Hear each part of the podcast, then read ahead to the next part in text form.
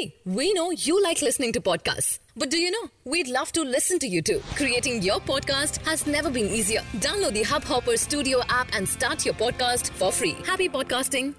नमस्कार दोस्तों hub hopper में आपका स्वागत है हब हॉपर इंटरनेट पर कंटेंट के लिए सबसे बड़ी मोबाइल एप्लीकेशन है आज की देश और दुनिया की प्रमुख खबरें कुछ इस प्रकार हैं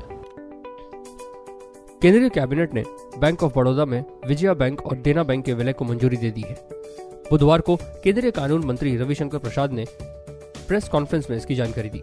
विलय के फलस्वरूप बनने वाली इकाई एसबीआई और आईसीआईसीआई बैंक के बाद देश का तीसरा सबसे बड़ा बैंक होगा। कर्ज संकट का सामना कर रही जेट एयरवेज को डिफ़ॉल्ट कर दिया गया है। कंपनी ने बताया कि उसने भारतीय स्टेट बैंक के नेतृत्व में शामिल बैंकों के समूह का कर्ज भुगतान करने में देरी की है।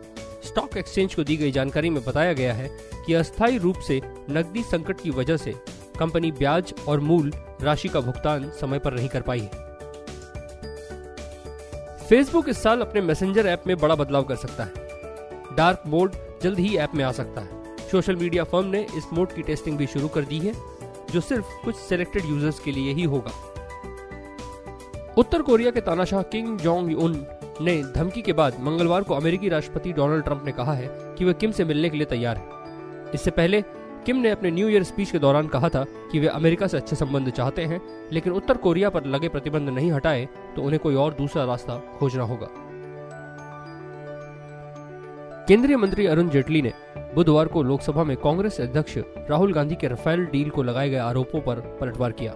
उन्होंने कहा कि कुछ लोग केवल पैसों की भाषा समझते हैं। जेटली ने कहा कि रक्षा सौदों के षड्यंत्रकारी का दुस्साहस ये है कि वो दूसरों पर सवाल उठा रहे हैं। आज के लिए इतना ही। हमें आशा है कि आपको यह पॉडकास्ट पसंद आया होगा। आज के विषय पर अगर आपके कुछ विचार हैं तो हमें ज़रूर बताएँ। और अगर आप हमें रोज़ाना सुनना चाहते हैं तो सब्सक्राइब बटन दबाएँ। आपको ये पॉडकास्ट अच्छा लगा तो कृपया हब हॉपर मोबाइल एप्लीकेशन को अभी डाउनलोड करें।